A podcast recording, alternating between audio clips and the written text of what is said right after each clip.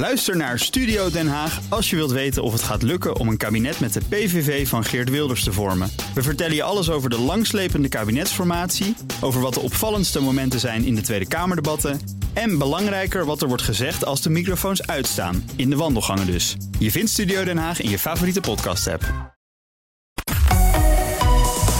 BNR Nieuwsradio. BNR breekt. Ivan Verrips. Goedemorgen en welkom. Vanaf half twaalf praat ik over het nieuws van de dag. Over de problemen in het onderwijs die mede worden veroorzaakt door extra geld. Dat zorgt voor een leraartekort op sommige scholen. Huh? Nou, hoor je zo meteen. En over wat uh, opvallende coronamaatregelen wereldwijd. Uh, ook uh, gevolgen voor mensen die eventueel op vakantie willen. Bijvoorbeeld naar uh, nou, Frankrijk of Griekenland of Spanje. Vandaag in mijn panel Tammy Schoots, transgenderactiviste. En Hidde Bruinsma, die is van uitgeverij Scriptamanum. En de podcast Juridisch Geneuzel. Goedemorgen. Goedemorgen. Goedemorgen. En we beginnen met... BNR breekt. Breekijzer. Ons breekijzer is vandaag... jongeren moeten accepteren... een huis kopen is verleden tijd. Uit nieuwe ramingen voor de huizenmarkt blijkt dat de prijs van koophuizen... nog harder stijgen dan al werd verwacht. Althans, ABN AMRO becijfert dat. Zij zien dit jaar een plus van 12,5 procent... en de gemiddelde huizenprijs komt daarmee tegen de 4 ton aan. Dat betekent dus dat je voor een gemiddeld koophuis... nu al zo'n twee modale inkomens nodig hebt... zegt uh, hypotheekadviesketen Van Bruggen... in de Telegraaf onder andere. Ja, twee modale. Ga daar maar eens aan staan als uh, jongere. Als je net uh, nou, van de hogeschool afkomt of van de universiteit, startsalaris. Je hebt bovendien een studieschuld waarschijnlijk. Onbegonnen werk. En dus is ons breekijzer misschien een beetje cynisch, maar het is wel zo. Jongeren moeten maar accepteren. Een huis kopen is verleden tijd. Wat vind jij? Is het uh, acceptabel dat een hele generatie langs de kant staat... en nooit een eigen huis en tuin kan kopen? Voor veel mensen toch een beetje ja, de meest logische manier om wat vermogen op te bouwen. Of moet er iets gebeuren? Bouwen, bouwen, bouwen natuurlijk. Maar ja, bouwen duurt jaren. Er tussentijds inventies nodig? Wat kan er dan allemaal? Jij kan meepraten of je eigen ervaringen delen... door te bellen naar 020 468 4x0.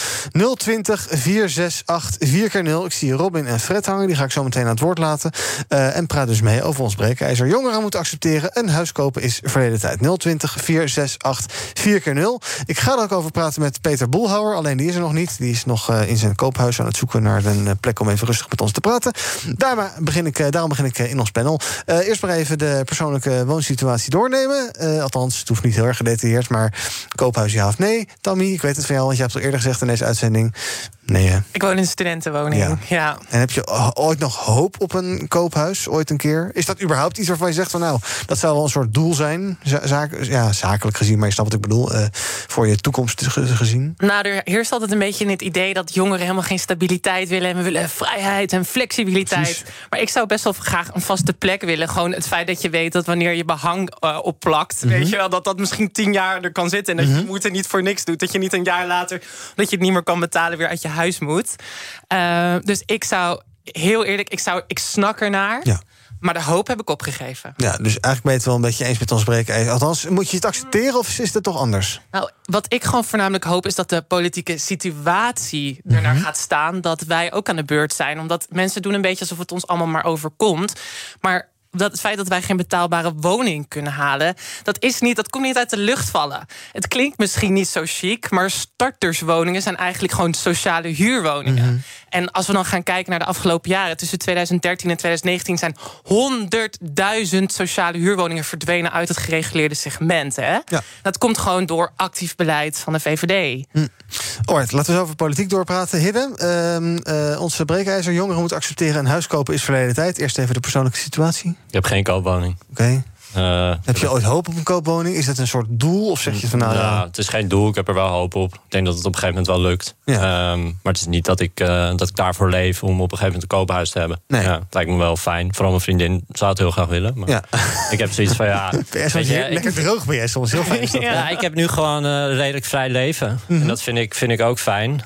Ik zie ook wel mensen om me heen die tot het gaatje gaan voor een koophuis. En die daarmee zichzelf toch een beetje vastzetten. En ik ben nog niet op dat punt. Dus ik, ik wil dat nu nog niet. Nee. Maar heb jij ouders die jou zeg maar nee, ondersteunen? zeker niet. Nee, ik heb wel ouders en die zijn geweldig. Maar die zijn die, financieel zeg maar... niet geweldig, laat ik het zo zeggen. Uh, in de zin van, uh, zij hebben ook gewoon altijd een vrij leven geleid. Ze zijn lekker veel op vakantie geweest. Mm. En ze hebben nooit gedacht van, oh, laten we in vastgoed gaan of zo. Dus zij kunnen mij niet financieel ondersteunen. Ehm, maar ik heb wel hoop dat het me op een gegeven moment zelf lukt. Ja, want ik heb die hoop juist hoe langer we erover, hoe langer we gaan wachten. Het wordt steeds slechter. Dus ik denk van ja, kan ik er überhaupt nog een keertje tussen komen? Ja, maar ik denk dat dat, dat dat misschien wel kort door de bocht is. En ik heb nu Ja. heel erg het idee dat je heel veel FOMO ziet. Volgens mij wereldwijd zie je FOMO op de woningmarkt. Nou ja, serieus. Je ziet volgens mij een everything bubble. Als je kijkt naar de aandelen, crypto, woningen, et cetera. Alles is geëxplodeerd. Er zal echt wel een keer een correctie gaan komen. En ik denk dat je dan als jongere, jongere of eh, je kans moet grijpen. Maar ja, dat dat, is mijn, dat is mijn mening. jaar? Dat We is mijn mening. jaar. We gaan het ook even vragen aan iemand die er echt iets van weet. Namelijk Peter Boelhouwer, die is hoogleraar woningmarkt aan de TU Delft. Goedemorgen, Peter. Ja, goedemorgen. Ons eh, breekijzer is vandaag jongeren moeten accepteren en huis kopen is verleden tijd. Eh, deel jij ons pessimisme of eh, kan je iets aan eh, licht eh, bieden? Nou ja, er zijn natuurlijk nog best wel mogelijkheden. En er worden ook nog woningen gekocht door starters. Dus dat het helemaal onmogelijk is, dat, dat is gewoon niet waar. Het is alleen wel moeilijker. Dat is zonder meer waar. En in bepaalde gebieden, zoals eh, de grote steden... Ja, is het extra moeilijk geworden. Ook omdat beleggers daar natuurlijk veel van dit soort eh, starterswoningen opkopen. Dus dat is zonder meer waar. Maar onmogelijk is het niet. Nee, maar stel je eh, komt nu van een hogeschool af, je hebt een eerste baan, ja, dan, dan ga je natuurlijk niet in je eentje een huis kopen, want dat kan gewoon niet, toch?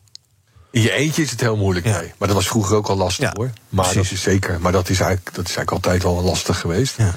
Maar met z'n tweeën is er nog wel, zijn er nog wel mogelijkheden. Ja. Zeker ook als je ouders hebt die geld hebben. Er wordt natuurlijk in toenemende mate ook ondersteuning geboden. Ja, moet dat natuurlijk wel kunnen. Ik zie Tammy springen om te reageren. Ja, nou wat ik wel interessant vond, ik las een, eh, een rapport van de Rabobank en daarin stond dat 8 of 9 op de 10 helemaal niet door beleggers wordt opgekocht, maar inderdaad door mensen die een tweede huis erbij kopen vanwege de gekte op de, op de markt. Dus dat ze inderdaad heel snel inspringen om voor hun kinderen eh, een huis te kopen of, of inderdaad om er zelf in te investeren. Dus ik dacht juist dat het ging over families die een tweede huis opkopen in plaats van per se beleggers die het naar zich toe trekken. Dus dat vond ik wel, dat, dat strookte niet helemaal met wat er net gezegd werd. Is dat, is dat zo, eh, Peter? Nee, het zijn vooral beleggers. Tuurlijk worden er ook wel tweede huizen gekocht. Maar die worden ook vaak weer verhuurd. Hè. En je hebt, wat je ook ziet is eh, keep to let. Hè, dat mensen een huis verkopen en dat dan het, het, het oude huis aanhouden. Dat gaan vervolgens weer verhuren. Maar dat zijn ook eh, beleggers in feite. Dat zijn Ja. verhuurders. Dus dat gebeurt, eh, dat gebeurt veel.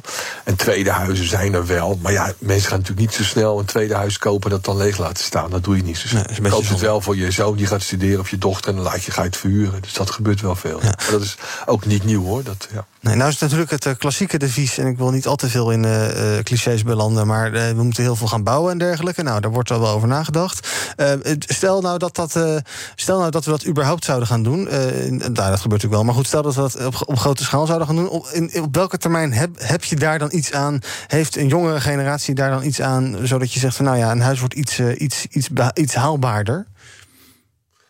Nou, het effect op de prijzen, dat, dat is heel bescheiden. En dat duurt ook nog heel lang. Hè. Dat woningtekort, dus de algemene verwachting ook van het Rijk... dat gaat de komende twee, drie jaar nog oplopen. En als er dan meer geproduceerd gaat worden, en dat moeten we nog maar zien, dan zou het, dan, dan zou het tekort iets kunnen teruglopen. Maar wat wel helpt, is de goede woningen bouwen. Dus je ziet een aantal politieke partijen nu ook bewust kiezen, en ook gemeentes, om meer starterswoningen te gaan bouwen. hè. De oude premiekoopwoningen, waarbij je dus ja, onder bepaalde grenzen blijft en mensen ook een starterslening geeft of een steuntje in de rug. Dus dat kan wel, en dat kan ook direct soelaas bieden natuurlijk. Ik ga bellers aan het woord laten. Robin, goedemorgen. Hi, goedemorgen. Zeg het maar.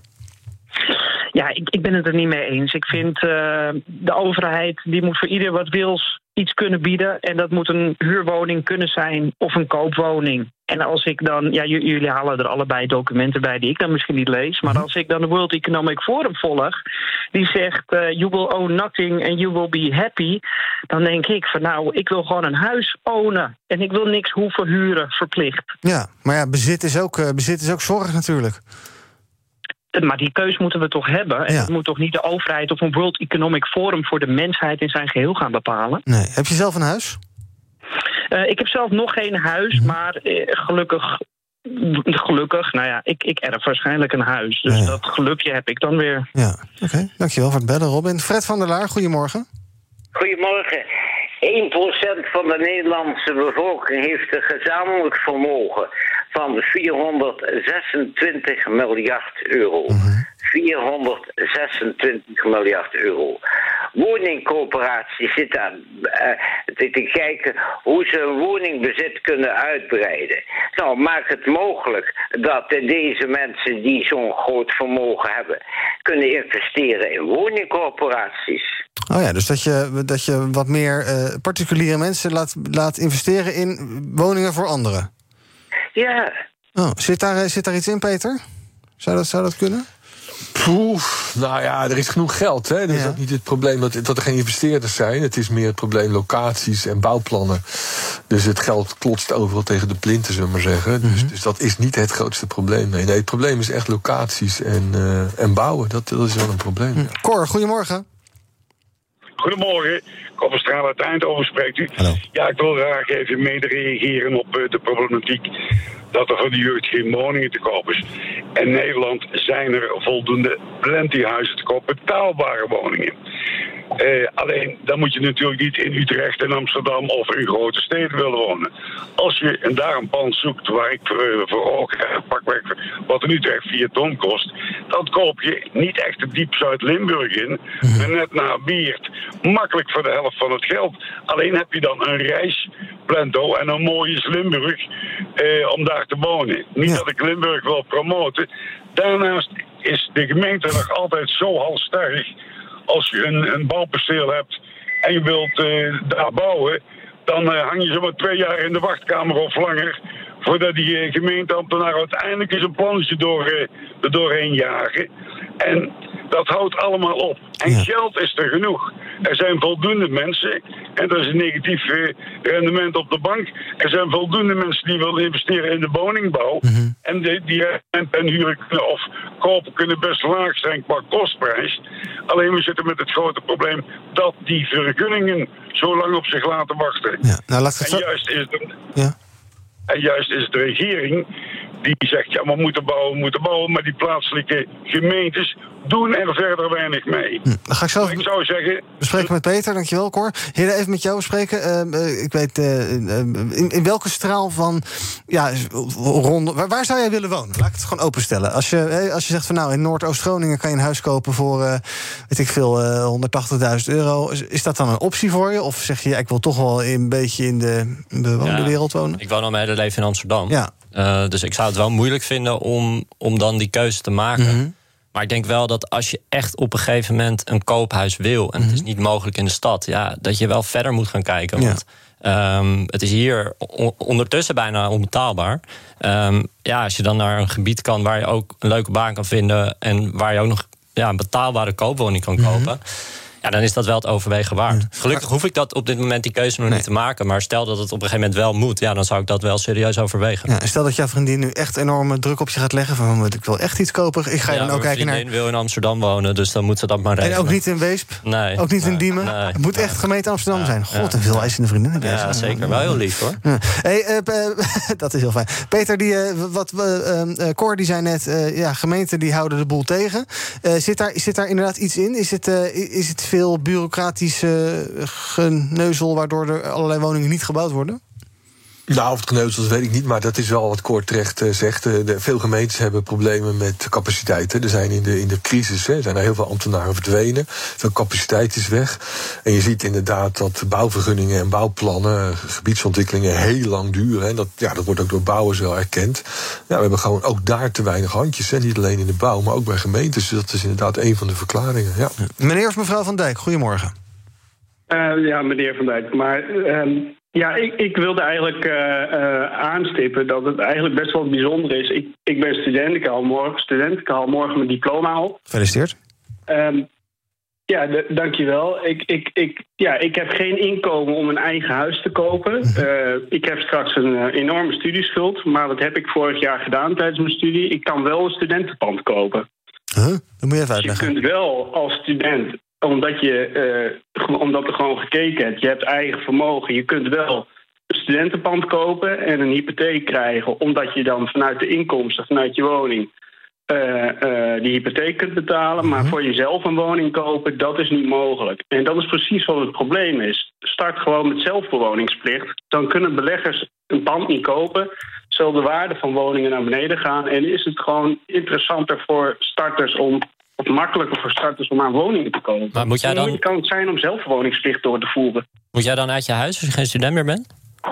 Ik ben uiteindelijk nu uit mijn huis, ja. Ja, precies. Ja. Hm, Dus dat is, ook, dat is, ook, dat is natuurlijk ook niet eh, ideaal.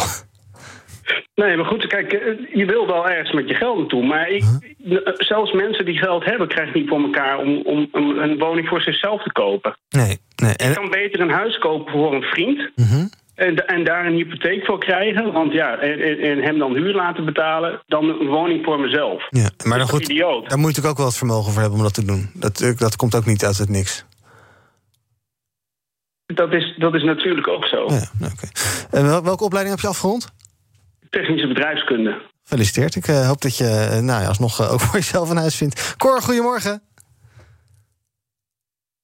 Cor. Ja, hallo. Oh, hallo, zeg het maar. Ik was al in de uitzending bij u. Ja. Dus Oh, u was al in de uitzending. ik daar gegeven. Oh ja, u hangt nog aan de telefoon. Ja, nee. Leuk dat je nog aan me denkt. Oké, Ja, succes. ja, dag hoor, dag Cor. Ja, er zijn mensen die bellen naar BNR Breekt... om dan via de telefoon naar de uitzending te luisteren. Ja, het kan. Het is een beetje duur, maar het mag wel. Adrie, goedemorgen. Goedemorgen. Nou, de oplossing die ligt bij de coöperaties, dat weet Peter Boelhouwer. Ja. Ja, dat weet hij, weet hij heel goed, want hij is bestuurder bij een corporatie. In welke hoedanigheid weet ik niet, en welke coöperatie weet ik ook niet. Oh. Maar goed, een, een coöperatiewoning Mhm. bouwen kost 180.000 euro. Ja. Dat zegt Esther, Hester van Buren. Eh, op dit moment van Rotsdeel en van de Edes. Ja. Ja. Een, een coöperatiewoning, die staat niet voor 4 ton in de boeken. Dat weet Pe- Peter Boelhouwer ook. Mhm. Want het is hoogstens 10 maal de netto jaaropbrengst van de huur. Nou, verkoop, eh, verkoop die woningen aan de zittende huurder. Mhm. En met de opbrengst bouw je terug. Dus mensen in Nederland, eh, als je lid bent van een vereniging... of je zit bij een stichting, vorm een kopersgroep... en ga je huurwoning kopen... Hè, en dan koop je hem voor 180.000 en dan kan daarvoor teruggebouwd worden een huurwoning, zowel als een sociale koopwoning. Een kwestie van willen. Daar ligt de oplossing bij de corporaties. Nou, ik zie uh, Tammy hard maar ik laat eerst even Peter Bolhouwer reageren. Uh, want uh, die is actief bij een woningcorporatie. Ja, en wij verkopen heel weinig woningen, moet je eerlijk vertellen, omdat er enorme wachtlijsten zijn. En wij zijn niet in staat om die woningen terug te bouwen. De gemeente ja, is ook, ook hier weer te langzaam. Hè. Dus ze hebben wel plannen om veel woningen te bouwen, maar dat lukt ons niet. En zolang dat niet lukt, gaan wij natuurlijk geen woningen verkopen. Want ja, de wachtlijsten ook bij ons zijn enorm lang. En dat kunnen we te, ten opzichte van onze zittende huurders gewoon ook aan andere woningzoekenden niet nee. maken. Dus helaas zit hier ook niet de oplossing. Nee, toch zijn er blijkbaar allerlei niet-oplossingen hier. Toch zit hier wel, want andere woningcorporaties doen dat dus wel bij de vleet woningen verkopen. Terwijl daar nee, zijn natuurlijk ook wachtlijsten. Nee, of valt het wel mee? Nee, nee, dat gebeurt is teruggelopen. Ja, dat normaal gesproken zo'n 10, 12.000 per jaar. Maar dat zie je de laatste twee, drie jaar wat minder worden. En, en dat doen ze in Amsterdam bijvoorbeeld wel. Maar dat doen ze puur omdat ze inderdaad financieel onder druk staan. En daar kunnen ze trouwens nog wel wel redelijk wat bouwen. En ook daar vragen ze vaak gewoon de marktwaarde. Dus de vraag is, ze verkopen ze niet voor die 180.000 euro. Peter, vraag je, er was, er was in januari was er een groep jongeren in Amsterdam... en die zijn hun eigen coöperatie begonnen. Uh, dus, ja, dat is wat anders. Dat ja, dat, mooi, dat snap ik. Maar zou dat misschien een tussenoplossing zijn voor jongeren... om toch betaalbaar te kunnen wonen zonder dat je een huis bezit... Uh, totdat je misschien het geld hebt om wel een huis te kunnen kopen? Zeker, dat is een hele mooie oplossing. Hè? Zeker voor middeninkomensgroepen. Amsterdam gaat er ook fors op, uh, op inzetten. Die willen ook 20.000 van die woningen de komende 20 jaar gaan realiseren. Ja, dat is echt een oplossing. Maar dan moet je ook wel weer een gemeente hebben die uh, locaties beschikbaar stelt. En dat is vaak een lastige. Maar dat is ja. zeker een goede oplossing. Ja, zeker. Nou, ik vind het. Uh, allereerst hierop reageren en daar wil ik nog iets zeggen. Ik vind het best wel ergelijk dat de oplossing natuurlijk weer is het zelf doen. Dus je moet uren erin gaan goed, een beetje, beetje zelf, een zelf regelen. Als de overheid het niet regelt. Je ondernemerschap. Ik, ik moet alles al zelf regelen in deze wereld. En ten mm -hmm. tweede wil ik wel zeggen, omdat ik het best vreemd vind dat we iedere keer alles bij de gemeente en de corporaties neerleggen. Als je kijkt naar de wetgeving van het beleid, is dat gewoon ontmoedigingsbeleid voor die corporaties om überhaupt te gaan bouwen. In een brief van het ministerie van Financiën uit 2019 kwam dat corporaties tien keer zoveel belasting moeten betalen dan particuliere verhuurders. We hebben de verhuurdersheffing, waarbij tot en met 2018 over de 10 woningen extra belasting moet worden betaald. Dat is nu ongeveer 50 volgens mij. Waarom gaan we niet dit soort ontmoedigingsbeleid aanpakken? In plaats van dat we zeggen, ja, meer bouwen, meer bouwen. Dat is zo simplistisch. Dat is echt iets wat je er gewoon ingooit, want niemand kan het daar oneens mee zijn. Maar we moeten ontmoedigingsbeleid gaan aanpakken. Jan-Piet, goedemorgen. Jan-Piet? Die hoort me niet. Het rijmt. Ja, oké, okay, sorry. Helaas. Uh, Marta, goedemorgen. Hi, goedemorgen. Eh, ik hoorde vanochtend iets over de oversterfte tijdens de eh, eerste en tweede coronagolf. En het is een beetje een gestrekt been. Maar zijn er al cijfers bekend hoeveel woningen daaruit vrij zijn gekomen? Van mensen die helaas zijn overleden. Maar ja, ze laten wel een huis achter. Ja, ik, dat zal eh, er misschien zijn. Ik weet niet of Peter daar een antwoord op heeft, maar... Nou ja, ik, daar ben ik ook geen expert in. Volgens mij zijn er iets van 18.000 oversterften. Ja. en een deel heeft dan. Maar goed, een deel woont ook samen. Dus er zullen iets meer woningen beschikbaar gekomen zijn. Maar als we gewoon naar de krapte-indicator kijken, die is, die is recent weer beschikbaar gekomen. Ja, die staat op 1,4. Dus er zijn eigenlijk nog nooit zo weinig woningen op de markt gekomen als het afgelopen kwartaal. Dus helaas, dit heeft ook niet tot enige oplossing. We gaan er niet heel veel van merken. Oké, en dan probeer ik nog een keer Jan-Piet. Ik doe het gewoon nog een keer. Jan-Piet! ik zie hem wel aan hangen. Nou, we gaan hem overslaan. Eh, Ron, goedemorgen. Goedemorgen, uh, uh, Iwan. Uh, ik, ik, ik heb drie punten. Uh, dat zij, ja, dat, daar wil ik graag dat op gereageerd wordt. Als ik hier de stad inloop, dan hoor ik allerlei talen spreken. van Letvies tot Bulgaars tot weet ik veel wat. Die mensen die moeten hier blijkbaar allemaal wonen. kunnen die hier gewoon hebben die voorrang of niet? Dat is vraag één. hoe is daarover nagedacht? dan punt twee, dat is bouwen in, in, verband met woningen voor ouderen. Die in een soort, nou niet communes, maar bij elkaar wonen, waardoor je dus grotere woonruimtes vrij krijgt. Daar kan over nagedacht worden. En dan wil ik voor de jongeren zeggen, vroeger was het ook slecht. Ik heb het aan de lijst ondervonden. Toen ik 18 was, moest ik op kamer. En betaalde ik 250 euro huur voor één kamer. Terwijl ik 300 gulden in de week verdiende. Ja. Of in de maand. Ja, dus vroeger was het niet altijd beter. Ik was eigenlijk verplicht om altijd over te werken. Ik, had, uh, ik moest vrij jong gaan werken met mijn veertiende. Mm En uh, dan was het zo dat uh, avonds, wij moesten alles met een avondschool doen. Hè, bijvoorbeeld. Ja. Minimumlonen hadden we niet. Wij hebben ervoor gezorgd dat dat allemaal gekomen is. Tegenwoordig is niemand meer lid van de bond. Dus ook wordt daar op die manier voor de jongeren ook minder gedaan. Ja. Dus ik zou zeggen, neem deze drie punten eens in overweging. Ja. Nou, ik ga ze niet alle drie in overweging nemen, want dan is het programma ongeveer voorbij. Maar ik wil wel even Peter vragen. Uh, uh, Ron zegt, ga maar bouwen voor ouderen. Als jij moest, moest kiezen, zou je dan zeggen...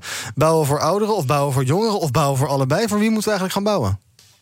Nou, beide groepen wel, maar zeker ook voor ouderen. Want daar hebben we natuurlijk een aantal steken laten vallen. We hebben die bejaardentehuizen, verzorgingstehuizen hebben we deels afgeschaft. Dus veel ouderen zitten inderdaad in grote woningen. Ook al alleen, hè, ze worden eenzaam. Dus als je inderdaad, dat noemen we dan in de beleidstaal geclusterde woonvormen. Denk bijvoorbeeld aan knarrenhofjes, hè, waar mensen een beetje voor elkaar zorgen. Er kunnen ook wat kleinere woningen zijn. In de buurt van voorzieningen, ja, dat zou enorm veel doorstroming opleveren. Dus daar zit zeker een deel van de oplossing. En gelukkig zien we ook dat steeds meer zich daarop gaan richten. Maar dat kost natuurlijk wel tijd hè, voordat je die dingen hebt gerealiseerd. Maar dat is zeker een oplossing, zeker. Ja. Okay. En het, uh, het, derde punt van uh, Ronnet. Uh, vroeger was het eigenlijk net zo. nou, ik zal niet zeggen net zo slecht, maar vroeger was het ook niet geweldig. Is dat, is dat waar? Want we leven heel erg in het, in, in het idee van het is nu allemaal kloten. Of was het vroeger ook niet ja, Ja, ja, nou heeft hij gelijk. Ik ben ook wel wat ouder. Ik heb de oh. tijd van geen woning, geen kroning nog meegemaakt. Dat was in die tijd was ook een probleem. Ja, het is dan na die tijd wel beter geworden. Het wordt nu weer slechter. Ja. Maar wij hadden in de tijd toen ik jong was, was er ook maar nauwelijks waren de mogelijkheden. Dat klopt, ja. ja. Peter, wat, wat zou er gebeuren als de rente op een gegeven moment weer gaat stijgen? Want die is natuurlijk al jaren echt heel laag. Zou, zou dat nog een verschil gaan maken? Of denk je dat dat niks, niks gaat uitmaken? Ja, dat gaat heel veel uitmaken. Dan gaan we prijsdalingen meemaken. Ja. En dan is er zelfs een risico op een crisis op de woningmarkt. Maar dan zal ook de productie gaan dalen. Dus dat, dat, is, ja, dat is zeker dat is echt een risico wat boven de markt hangt. Maar als de rente stijgt, dan gaan de prijzen waarschijnlijk dalen. Dus dan maak je misschien als jongere weer een kans op zo'n moment? Nee, of, nee, nee, nee, want dan, nee, nee, krijg je een hypotheek meer. Kijk, maar precies, want de leennormen zijn gebaseerd op je, op je netto woonlast. En die gaan dan fors omhoog. Ja. Dus het wordt alleen maar slechter. Dus dan moet je veel eigen vermogen hebben als jongere om op dat moment iets te kunnen kopen. Ja, nee, dat, dat, ja, dus dat is, wordt ook heel lastig. Ja. Dan, dan heb je, Ik ga nog twee luisteraars even kort aan het woord laten. Youssef, goedemorgen.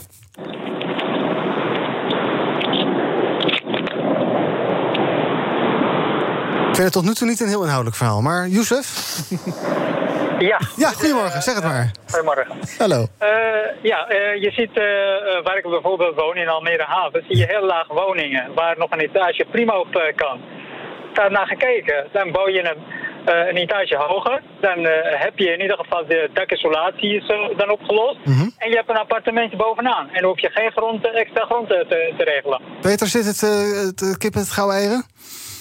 Niet de kip met de gouden eieren, maar zeker een oplossing. Door de bestaande voorraad inderdaad uit te bouwen. Dan heb je nog niet een extra woning, heb je een ruimere woning. Maar misschien kun je er zelfs twee van maken dan. Hè? Dus dat is zeker een oplossing. Je kunt in de bestaande voorraad ook heel veel doen. Dus dat, ja, dat is een heel, heel goed idee. En tot slot van het half uur, René, goedemorgen. Dag, uh, goedemorgen met René. Uh, ik, uh, ik, hoor in de, ik zat een beetje te luisteren naar de uitzonderingen. De, gemeentes die vallen vaak. Ja. Uh, en ik denk dat we wel kunnen constateren dat de gemeentes een grote rol hebben en dat het eigenlijk onvoldoende lukt. Ehm, dat, ik, ik mis een beetje de provincie ook. Ja. Ik denk dat de provincie veel een nadrukkelijke rol zou kunnen pakken. En gemeentes dat meer zou uitdagen om creatief te zijn met de grond die er is. Ja, en dan vooral misschien het aanwijzen van gebieden en dergelijke. Dankjewel voor het bellen. Peter, tot slot van dit half uurtje. Uh, uh, ja, zou het eigenlijk heel erg zijn als onze breekijzer een soort realiteit wordt? Dat inderdaad de komende jaren, weet ik veel, 10, 15, 20 jaar... ja, misschien heel erg ingewikkeld wordt voor jongeren om huizen te kopen. Dat we maar een beetje moeten accepteren dat dat niet meer gebeurt. Een soort nieuw evenwicht. Of is dat toch te pessimistisch en moeten we dat niet willen met z'n allen? Nou, ik vind het te pessimistisch en dat moeten we ook niet willen. Want er is ook niet echt een goed alternatief. Hè? Want veel van de jongeren komen niet in aanmerking voor een sociale huurwoning. Worden dan de vrije sector opgejaagd. Ja, en daar betalen ze echt de hoofdprijs. En dan krijg je echt een, uh, ja, een generatieconflict en, en verschillen. Dus dat moeten we echt niet willen. Dus ik denk dat we echt moeten proberen om ook voor de jongeren gewoon, als, het, als ze in een stabiele situatie komen. Ja, en dat je niet in Amsterdam gaat kopen. Ja, dat, of, of heel klein dan, dan moet je dan maar accepteren. Maar ja, er moeten toch wel mogelijkheden zijn. Ja, Tammy, heel klein en dan buiten Amsterdam. Ja, Nee, ja, inderdaad. Is... Dus, dus, ja, in, de, in de grote steden wordt het, oh, blijft het natuurlijk lastig. Ja. Er is nog een Tammy uh, in de studio. nee. Uh, nou ja, het, het, het stemt me niet erg hoopvol. Nee. En ik vind het wel weer heel mooi dat het eindigt met... ja, deze generatie moet maar gewoon weer uh, concessies gaan doen. Ja. Dat is wel weer heel typisch. ja. Ja, nou ja, oké. Ja, het, is, het, is niet, het is niet zo. Maar Peter is iets positiever, geloof ik, over de toekomst. Dat is misschien. Ja, deze generatie moet ook gewoon in actie komen. Hè. Ze zijn veel te. Dat gaf ook iemand aan. Geen lid van de vakbond. Je hoort ze niet. Ja, kom alsjeblieft. Daar ben ik het helemaal mee eens. Kom op die... voor je rechten. Kom op. Hey, dat deden wij in, die, in het verleden ook. Hè. Het maar we moeten. Veel te, maar we moeten ook juist dat ontmoedigingsbeleid aanpakken. Want er wordt hier een beetje. Het wordt heel erg gedepolitiseerd, hè, die, die krapte op de woningmarkt. Maar dat is natuurlijk niet waar. Het is een politieke issue. dit is gewoon, dit is gewoon eens, beleid. Dit is gewoon beleid. En we praten erover alsof het ons alleen maar overkomt. Mm. Maar de mhm. VVD heeft gewoon in 2017 gewoon gezegd dat ze dit. En ze hebben het fromweg bezuinigd. Ze hebben gewoon gezegd: dit is een overblijfsel van de verzorgingsstaat. Die sociale huurwoningen, die willen we weg hebben. Uh, dus dit is, dit is gewoon politiek. Dit gaat, hier hebben we gewoon voor gekozen. Nou, duidelijk. Nou, goed, maar de, de, meerderheid van, de, van de Nederlandse bevolking stemt rechts. Hè. Dan moeten we wel. Precies, dus wij hebben hier gewoon voor gekozen. Ja, dus we willen het met z'n allen. Duidelijk, Precies. dankjewel. Peter Boelhouwer, hoogleraar woningmarkt aan de TU Delft. En zometeen uh, praat ik uh, verder met mijn panel over het nieuws van de dag. Over ja, nog een droom die misschien uiteenspat. Een soort uh, vakantiedroom voor de komende tijd. Als je überhaupt op vakantie wilde gaan. En een nog groter lerarentekort door extra geld dat beschikbaar is voor het onderwijs. Huh? Hoor je zo meteen. Tot zo. Ook Harm Edens vind je in de BNR-app. Je kunt BNR Duurzaam niet alleen live luisteren in de app, maar ook terugluisteren als podcast, zoals al onze podcasts. En naast dat de BNR-app Breaking News meldt, houden we je ook op de hoogte van het laatste zakelijke nieuws. Download nu de gratis BNR-app en blijf scherp. BNR Nieuwsradio. BNR breekt. Ivan Verrips. Wordt hier gezellig doorgekletst. Maar we gaan beginnen met het tweede deel van BNR Breekt. Met uh, aan mijn linkerhand Hidde Bruisma van de podcast Juridisch Geneuzel. En uh, de nieuwste aflevering gaat over uitzendwerk. Zoek het op in uw ja, podcast-app. Volgende nog over solliciteren, wat je wel niet mag doen. Kijk, goede reclame.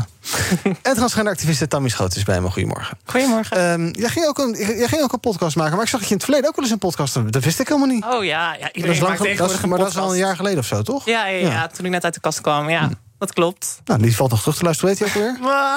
Oh, Zoek hem maar niet op. Waarom niet? Die eerste podcast altijd een beetje gênant. Het Oh. kraakt een beetje en zo. Zoek maar rustig op de tweede podcast. Zoek het dan niet eh, op en als het, eh, de tweede er komt, dan hoort u het hier. Ik ja? was eh, afgelopen vrijdag Nieuws, te ja. gast bij de Volkskrant bij de podcast Nieuwe Liefde. Oh ja. Dat is of moderne liefde. Dat is wel leuk om terug te luisteren in je podcast-app. Ga ik doen. Ehm, zometeen gaan we het hebben over de aangescherpte coronamaatregelen in Frankrijk en een opvallende maatregel in Zuid-Korea. Maar we beginnen met onderwijs. Is natuurlijk, zoals we weten, een gigantisch lerarentekort. Ehm, nu heeft de overheid een eh, best wel forse injectie gedaan van anderhalf, nee, anderhalf, 8,5 miljard euro. Als een soort ja, eenmalige injectie om eh, corona-achterstanden in te halen. Een nationaal programma onderwijs heet dat. Nou, dan zou je denken, een goed idee, want eh, geld lost alles op. Maar dat lijkt toch niet per se zo te zijn. Die scholen kunnen kiezen uit een soort keuzemenu waar ze zelf dingetjes uit kunnen halen. Bijvoorbeeld ehm, extra lessen of langere lessen. Maar ja, extra lessen betekent extra leraren. En die zijn er niet. En als ze er wel zijn, dan zijn ze natuurlijk selectief in hun, selectief in hun keuze. En dan kiezen ze graag voor een eh, nou, school ergens eh, mooi in het midden van de stad. In plaats van voor een school eh, ergens in een, ik zeg maar even onbeleefd, achterbuurt. En dat zorgt weer voor allerlei kansenongelijkheid. Luister even mee naar de voorzitter van de PO-raad, Freddy Wijma. Er is eigenlijk te weinig tijd om die middelen op een goede manier te besteden. En wat er natuurlijk inderdaad mist, is dat het geen structureel geld is. Ja, heren, er wordt 8,5 miljard het onderwijs ingesodemieterd. En opgelost het probleem? Nee dus. Nee, want heel veel docenten die gaan zichzelf vervolgens als freelancer laten inhuren door scholen. eh, om, eh, ja, om een school te kiezen waar ze het best betalen. Ja. Dus dit is niet de oplossing. Ze zouden, denk ik, eh, ja, veel betere voorwaarden moeten stellen als, als je als docent in loondienst komt. Dus hoger loon, minder administratief werk, betere begeleiding. Want wat je nu ziet is dat veel mensen die de lerarenopleiding doen, die vallen daarna een beetje tussen wal en schip. Die komen op een school waar eigenlijk nooit wordt gevraagd van hey, hoe gaat het eigenlijk? En na twee jaar stoppen ze ermee. Dus ja, het is leuk dat ze daar nu een hele zak geld tegenaan gooien. Maar er zijn structurele problemen die ze volgens mij met dat geld wel kunnen oplossen. Wat ze nu niet doen. Ja, er waren, eh, eh, toen dit programma werd aangekondigd, waren de reacties best wel positief over het algemeen, geloof ik. Want inderdaad, iedereen erkent, eh, leerlingen hebben in het eh, afgelopen anderhalf jaar best wel moeite gehad met bijblijven via thuisonderwijs en gedoe. Eh, voor sommige leerlingen was dat überhaupt helemaal niet te doen. Nou ja, dus er, er zal vast wel iets in te halen zijn. Het gaat om honderden, ik geloof misschien zelfs duizenden euro's eh, per leerling. Ehm, maar bewijst dit, is, is het, is het, was het een beetje naïef om te denken van nou, we geven die scholen gewoon heel veel. Het is net wat je heel veel vindt, maar we geven die scholen veel geld en dan lossen ze het zelf wel op, Tammy? Ja, ik, ik vind het een beetje een moeilijke kwestie. Natuurlijk had je gewoon graag gewild... wat als je dat gewoon van tevoren had gedaan. Je wist dat dit eraan zat te komen, ja, ja, ja. Ehm, maar inderdaad... Ik vind, ik vind het gewoon... Ik ben het ook wel met, met Hidde eens, inderdaad. We moeten... eh, dus de dingen die, die hij zei... Sorry, ik, Gebeurt ook niet vaak. maar- wat zeg je? Dat ik het met jou eens ben? Nee, ja, ik vind het gewoon een hele. Ik vind het gewoon een lastige kwestie. Gewoon ook om. Is de expertise daar op die scholen? Weten ze waar ze het in moeten doen? Ze moeten, volgens mij zit er ook een tijdslimiet aan. Dus ze moeten het ook snel gaan Ja, besteden. Binnen twee jaar, ja. Precies, dus dat is gewoon ontzettend moeilijk. En dat, ik vind dat gewoon, dit keuzemenu, dat klinkt heel erg leuk. Maar weet je, als je zo'n school, zo'n school heeft al genoeg te doen. Ja. Je kan Ehm, scholen er eigenlijk niet meer opzadelen met zo'n verantwoordelijkheid. Ja, en, en docenten ook niet. Precies wat jij net ook al aanhaalde. Super denigerend om daar voor de klas te gaan staan. Er net geen begeleiding te krijgen. Je wordt in het diepe gegooid. De, de, weet je wel, ongelooflijk grote klassen. Heel veel problematiek die je ook gewoon moet handelen. Want hè, die, de, de, eh, de psychiatrische zorg wordt ook wegbezuinigd. Dus dat komt allemaal op het bordje van die docent. Eh, ik, zou, ik zou er ook niet voor tekenen, als ik heel eerlijk ben, het onderwijs. Nee, dus nu hebben we eigenlijk dat Zijn te laat. geld eh, even te- tegen, tegenredig, tegen, tegen de, tegengesteld werkt. Het onderwijs staat natuurlijk niet op zichzelf. Hè. Het, is een, een- het opgroeien van een kind dat is een, een constellatie van allerlei dingen. Hè. We, zien, we zien grotere rijkdomverschillen. Nou, dat zie je ook weer terug in de leerprestaties. En dat zijn allemaal dingen die je dan eventjes wil gaan oplossen met het onderwijs. En dat vind ik, ja, ik vind het, na, ik vind het naïef. Maar Ja. het is zo'n constellatie aan allerlei factoren die effect op elkaar hebben. Dat zo'n eenmalige injectie natuurlijk een beetje makkelijk gezegd is. Want Ja. punt 1, waar begin je? hè? Mhm. Waar begin je met al die problemen op te lossen? En kan je dat ook? Ik denk dat het gewoon te veel gevraagd is. Ja, dus liever structureel dan, eh, eh, ja, überhaupt structureel. Maar dit, eenmaal- het zou zonde zijn als we achteraf concluderen... nou, die 8,5 miljard is een beetje weggegooid geld... want ja, wat heeft het opgeleverd? Nou, ik zou wat expertise van de overheid willen zien. Wat meer begeleiding Dat je niet, weet je, moet je je ja, voor... niet scholen aan hun lot overlaten en zeggen: hier heb je zak geld, zoek maar. Ja, kiezen hier heb je een keuzeminuutje, veel plezier Ja, ermee. Eh, er moet gewoon meer expertise in komen en meer misschien ook wetenschappelijke ondersteuning. Eh, want zo'n docent staat dan eh, voor de klas hè, en zo'n direct, schooldirecteuren staan in- inmiddels ook allemaal voor de klas. Die hebben ook amper tijd. Ja, hier heb je heel veel geld. Ga maar doen wat goed is voor die, voor die leren, voor die, eh, voor Leerlingen. die leerlingen. Ja, dat gaat geheid mis natuurlijk. En Hilde zei, het moet, binnen twee jaar moet het eh, eh, worden uitgegeven, dat geld. Ja. Is dat, niet, dat is natuurlijk een korte termijn. Aan de andere kant, je wil die co- corona-achterstanden toch niet eh, binnen vijf jaar achter eh, inhalen. Die wil je toch snel inhalen? Nee, ik denk ook niet dat het per se te maken heeft met dat het binnen twee jaar moet worden uitgegeven. Maar vooral waar het dan wordt uitgegeven. Mhm. En je ziet nu dat het volgens mij aan hele verkeerde dingen wordt uitgegeven. En wat we net al zeiden, dat de structurele problemen moeten worden aangepakt. In plaats van nu een soort van brandjes gaan blussen. En dan over twee jaar erachter komen van ja, jongens, leuk. Maar we hebben nu nog steeds hetzelfde probleem. Dus ik denk dat die tijd op zich niet heel erg is. Maar dat het meer gaat om dat stukje begeleiding. eh, dat hele keuzemenu. Ehm, ja. Duidelijk. Ander nieuws van vandaag is dat nog geen 30% van de 12 tot 18-jarigen een eh, afspraak heeft gemaakt om een eh, coronavaccin te krijgen. En dat is opvallend, want uit een eerder onderzoek van het RIVM kwam naar voren dat 72% van de tieners zich wel zou willen laten vaccineren. Maar wat blijkt, veel tieners zitten nog met vragen. Ehm, en dat is misschien eigenlijk ook best wel logisch, want het zijn eh, ja, ki- kinderen, jongeren in de bloei van hun leven, op, het, op de toppen van hun kunnen. Die hebben blijkbaar. Denk je dat, denk je dat, eh, laat ik zo zeggen, denk je dat de Tammy van eh, 15 jaar geleden dat hij meer vragen zou hebben dan de Tam, nou, 10 jaar geleden, dan de Tammy van nu? Of in ieder geval ja. andere vragen? Nou, ik denk sowieso. Het gaat denk ik misschien ook over hoe we het debat nu voeren. Het wordt heel erg gekaapt voor, tegen. Weet je, dat het, het wordt een beetje sensationeel gemaakt. Terwijl in dat middenstuk zitten heel veel hele legitieme vragen. Wat is het effect op mijn lijf? Maar je wordt meteen, ofwel ben je een coronawappie, ofwel ben je helemaal pro een schaap die de overheid volgt. En daartussenin, er is gewoon geen ruimte voor een open gesprek. En dat Nou ja, vind gisteren was er een mogelijkheid voor jongeren in Utrecht Mhm. om vragen te stellen aan, aan deskundigen. Daar kwamen heel veel jongeren zijn erop afgekomen. En ik was, nou, viel mee geloof ik. Ja, viel mee. Enkele tientallen. Ik zag de Oh. stream, daar hadden geloof ik Nou, excuus, 2000 ik zag in mensen. ieder geval Zullen we een stukje luisteren daarvan? ja, doe maar. Het was het eh, dan kan ik zien dat junior, ik het fout heb. junior Corona College van het College ter Beoordeling van Geneesmiddelen. Charlotte, jij hebt volgens mij een vraag, toch? Ja, ehm, mijn vraag was: als je gevaccineerd bent, ben je dan helemaal 100% coronavrij? Nou, dat vind ik eigenlijk wel echt een hele goede vraag. Patricia, weet jij daar misschien het antwoord op?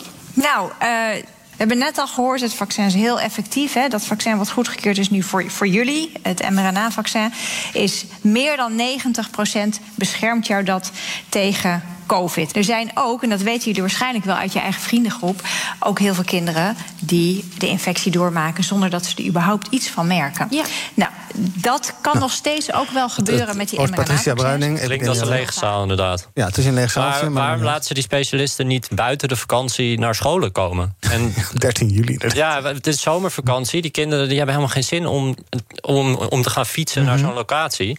Organiseer dit gewoon op scholen en zorg dat dan al die vragen gesteld kunnen worden. Ja, of, of doe het bij de talkshows of inderdaad pro- televisieprogramma's die je gewoon even aan kan zetten en er gewoon terug naar kan kijken. Knip het op in kleine fragmenten. Zet Ja, het op zet het op Instagram. TikTok, op. Instagram, op YouTube. Precies, bereik die jongeren ook op die manier. Want het zijn gewoon legitieme vragen, denk ik, die heel Ja. veel Ja. mensen hebben. Het is echt niet alsof ze meteen Ja, zo'n sound, soundbite zou je mooi eh, op social media kunnen zetten Ja. voor jongeren. Want naar de YouTube-stream van het College ter Beoordeling van Geneesmiddelen gaan kinderen niet kijken, denk Dat ik. denk ik niet, nee. Nee. Nee. Nou, misschien niet naar de volle lengte. Want je wil gewoon heel specifiek een aantal vragen Mhm. beantwoord krijgen. En daarna weer door, weet je Ja. wel. Zeg maar, Ja. ik snap het ook.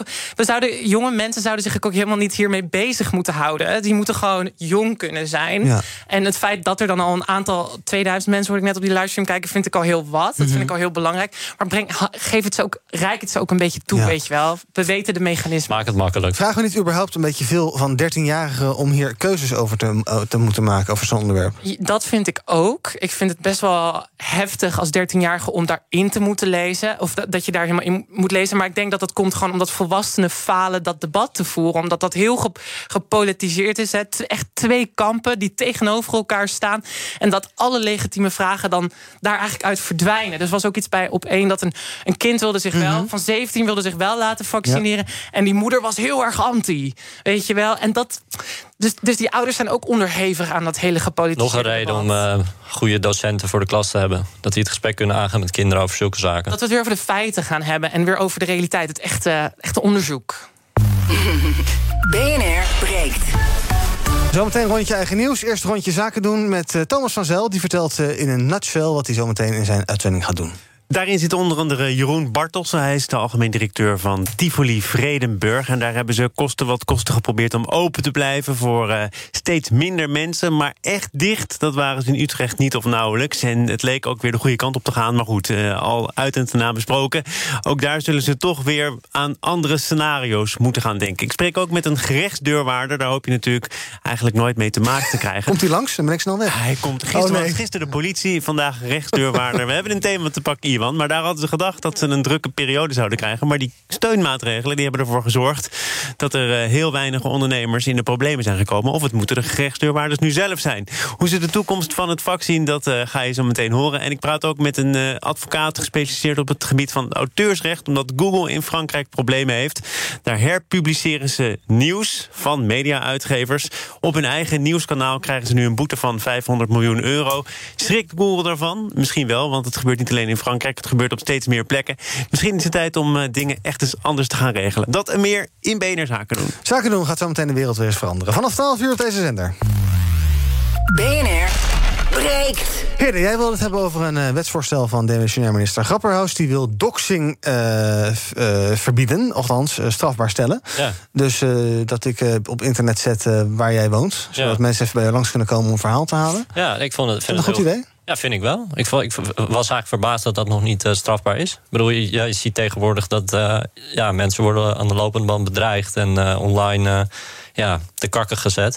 Eh, dus ik vind het goed dat, dat, daar, ja, dat er zoveel mogelijk actie op wordt ondernomen. En dat ook mensen die dan informatie verstrekken zonder daar op te roepen tot bedreiging of zelf die bedreiging uitvoeren, dat dat ook strafbaar wordt. Ja. Gaat het helpen? Want als ik eh, het adres van eh, Jaap van Dissel, weet ik veel, online wil zetten en ik doe dat lekker eh, anoniem in een Telegram-kanaaltje, ja, het gaat dan, helpen is de dan kan het strafbaar inderdaad. zijn, maar dat heeft dan toch geen effect. Nou ja, het is de vraag of ze inderdaad kunnen vinden wie het, wie het is. Maar ze kunnen tegenwoordig een hoop. Eh, dus ik denk wel dat mensen misschien twee keer gaan nadenken voortaan van... Hey, als het wetsvoorstel erdoor komt, hè, want dan zijn we waarschijnlijk wel weer een paar jaar verder.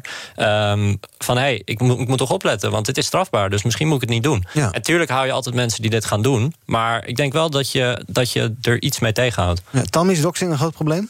Nou ja, ik ben een transgender persoon. Dus het moment dat ik me begon uit te spreken op het internet... kreeg ik al doodsbedreigingen. Mhm. Kijk, het probleem zit denk ik... er zijn een aantal dingen die je misschien op de korte termijn... al wat sneller aan kan pakken. Bijvoorbeeld heel veel mensen die hun mening ventileren in de media... dat zijn freelancers. Dus die schrijven zich in bij de Kamer van Koophandel. Dat kan bijna niet afgedekt. En dat vind ik, dat vind ik wel heel erg moeilijk. Want ik, Goed punt, ja. ik doe freelance klussen. Ja. Eh, dus dan moet ik een KVK aanvragen. Maar ja, ik krijg wel doodsbedreigingen iedere Ja. keer wanneer ik me uitspreek. Dus dat vind ik een hele. Ik vind eigenlijk dat daar, die korte termijn dingen, daar kan je wel wat aan doen. Want ik denk dat het echt onmogelijk wordt om met al die mechanismes die we op het internet hebben, om echt iemand te achterhalen. Want die kunnen in Rusland, whatever zitten. Ja, misschien het wel een goed startpunt zal zijn om eens serieus te kijken naar die KVK. Kijk, Ja. ik word niet bedreigd, maar ik word dan wel de hele tijd gebeld door allemaal energiemaatschappijen die mijn abonnement willen verkopen. Ja, het is niet heel vervelend, maar het is wel een beetje irritant. Ja, maar voor mij Dus- gaat het ook echt over. Kijk, ik verdien daar geld mee met freelance klussen. En dat kan dus niet, omdat ik dan bang ben dat Ja. mensen die mij doodsbedreigingen sturen, dat ook aan mijn adres kunnen doen. We Ja. zagen Ja. het ook met vizier op links. Hè. Gewoon, die gingen gewoon naar mensen thuis via de KVK om daar stickers op Ja. de deur plakken. We houden je in de gaten. Intimiderende praktijken zijn dat. Ja, Ja. heel heftig. Ja. Ja, Ja, eigenlijk doet de KVK ook aan een soort doxing, bedenk ik me nu. eigenlijk wel. Misschien moeten we ze aanklagen. Hoop boetes. Nou ja, goed. Grapperhaus mag de KVK gaan aanpakken. Jij wil het hebben over een oproep aan eh Kaag en Rutte... die in Den Haag een beginnetje aan een eh, regeerakkoord Ja. aan het schrijven zijn. Eh, er zijn al heel veel dossiers die op hun bureau eh, liggen. Er worden ook heel veel dossiers bijgegooid... door allerlei belangenclubs van alles nog wat vinden. Ehm, waar, eh, waar wil jij aandacht voor vragen? Ja, ik denk dat dit iets is waar iedereen zich wel een beetje in kan herkennen. In ieder geval alle ouders. Het is de stichting Meer dan Gewenst. Die doet een oproep om eh, de meer ouderswet in het leven te roepen. Wat zijn meer ouderschappen? Nou, dat is eigenlijk kinderen die eh, drie of vier ouders hebben. En dat kan bijvoorbeeld een lesbisch stel en een, en een, en een homokoppel zijn die samen een kind opvoeden. Het probleem is dat de wet maar één of twee ouders erkent. Wat heeft dat voor effect als je kind in het ziekenhuis ligt? eh, of de school waar je kind eh, heen gaat? Je hebt wettelijk geen zeggenschap daarover. En dat is gewoon heel belangrijk dat alle ouders in zo'n regenbooggezinnen... dat die eh, mee mogen beslissen. Want het is hun kind. Moet je je voorstellen dat je een kind hebt en dat je daar gewoon niks over te zeggen Nee. hebt. Als, als iemand komt te overlijden van de wettelijke ouders, dan gaat het kind helemaal niet automatisch naar jou toe. Ehm, nee, is, eh, is misschien een beetje een aardige vraag... maar is de samenleving hier klaar voor? Ik denk dat heel veel mensen dit niet snappen. Ik denk dat het ideologisch er misschien nog niet helemaal klaar voor is. Ik denk dat mensen nog heel erg denken in die oude patronen. Maar ik denk wel, er zijn ho- ja, honderden van dit soort gezinnen. En ik heb het niet alleen maar over LHBTI-gezinnen. Ook mensen die geen kind kunnen krijgen... en toch wel met de biologische vader ook graag Mhm. een band op willen bouwen. Dus het heeft, eh, het heeft wel urgentie. Ja, want een biologische definitie van ouderschap is te nauw dus. Want je, hebt natuurlijk, je kan, je kan, je kan natuurlijk, ja, nou, ik bedoel, je kan natuurlijk maar één eh, bi- biologische papa en een biologische mama hebben. Snap je wat ik bedoel? Ja, ik snap helemaal... Twee papa's kunnen niet een kind krijgen. samen. Tuurlijk, ik snap wel wat je bedoelt, maar daar moet je dat ook denk ik lostrekken Mhm. van elkaar. Dus dat je die wettelijke ouderschap, dat je dat ook gewoon verruimt. Ja. Dat is denk ik heel belangrijk. Dat je dus inderdaad in situaties zoals in ziekenhuizen... Dus, En ja, precies. En ik wil gewoon graag wel even een appel doen aan dat Nederlandse dogma van ja, iedereen moet lekker zijn ding doen als ik er geen last van heb. Dit is gewoon precies zo'n wet die zoveel mensen gaat helpen en waar amper iemand last van heeft. We gaan even kijken naar de socials, wat er momenteel trending is. Onder andere hashtag Jamsuur. Dat heeft te maken met de Gold Cup. Daar heeft Suriname eh, verloren met 2-0 van Jamaica. Hashtag Moderna is nog eens trending ook. Maar ook eh, heel veel eh, Frans gelieerde hashtags, zoals hashtag Macron.